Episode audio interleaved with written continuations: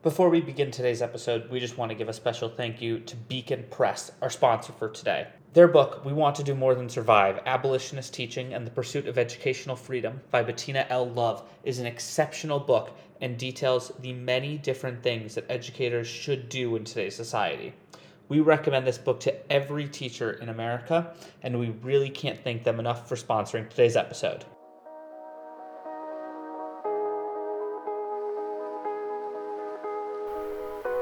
Hello, and welcome to Teaching Tips for Teachers, the only podcast designed to help teachers. I'm your host, Krista. We've got a great show lined up for you today. Today, we're going to be talking about educational experiences and tips we learned from them. I'll go first. In elementary school, my teacher failed to recognize that not all students can master a standard through one specific learning method, as Catherine Stern points out. This specifically happened to me when I read three paragraphs silently to myself in class. As an auditory learner, I could not comprehend what I read, so when the teacher called on me to answer a question about the reading, I froze. I needed the passage to be read verbally to me. Instead of identifying why I did not understand the passage, my teacher told me to pay better attention, which is such a deficit thought. Now that I am older, I have learned that it is my teacher's fault for not making my auditory learning an asset to the classroom. My tip to teachers teach in a way that addresses all learning preferences to prevent educational barriers. Maria, what do you think about this? Well, Krista, I am so sorry that you had to experience this in a classroom the space meant for learning and encouragement. I can only imagine how difficult it must have been. And to our listeners, I hope this encourages you to be mindful of your students as individual needs look different for everyone. My educational journey, however, looks a little different than most students. My family and I moved a lot when I was in elementary school. I went to five different elementary schools and struggled to find my space and community. For this reason, I consider my grandfather to be one of my first educators because he was the only stability I had. My grandfather taught me how one can and should nurture a relationship of reciprocity with nature, and most importantly, taught me that one must pour love into everything that we do.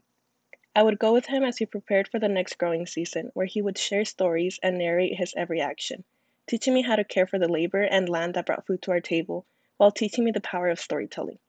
He would speak to any plant and flower he came across, and thank the trees for the shade they provided as we sat to snack on some freshly cut pitayas. Through informal schooling, my first educator taught me to appreciate my culture and the nature that surrounds us.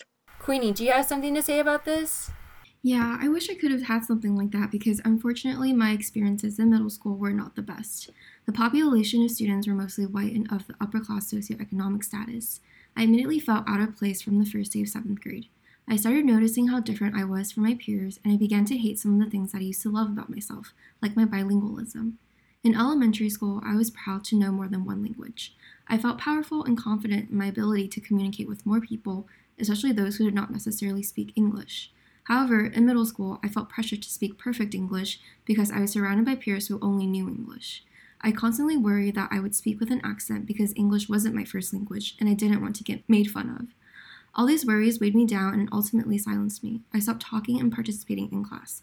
So, my tip is all educators, but especially educators working in a homogeneous environment like this, have a responsibility to develop cultural competency and introduce and promote diversity and inclusion.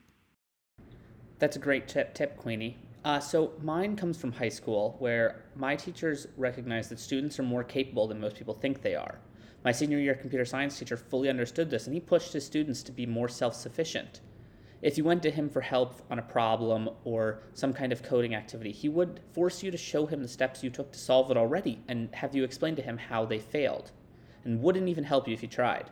Because he understood that putting students in a mindset where they can grow on their own and where teachers are there to support and back them up when they truly don't understand something is a great way to impart the idea that students can do anything they put their minds to. And it is definitely a lesson that more teachers should understand. So, my tip is that st- students are capable, and teachers need to understand that allowing them the space to grow and learn on their own is okay. I agree with you. Growing up in a predominantly Latinx community, I was not taught about my culture or of others in school. In the summer of freshman year, I was fortunate to be in the freshman summer program where I was introduced to a community filled with amazing scholars from different backgrounds.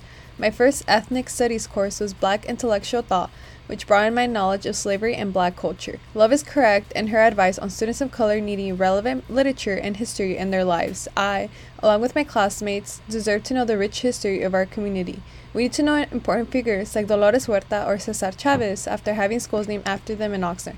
My tip to teachers is to teach relevant pedagogy to students starting from kindergarten.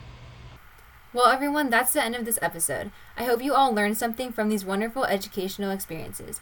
Hopefully, we can continue to help teachers all across the nation. Thanks for listening. Talk to you in the next show.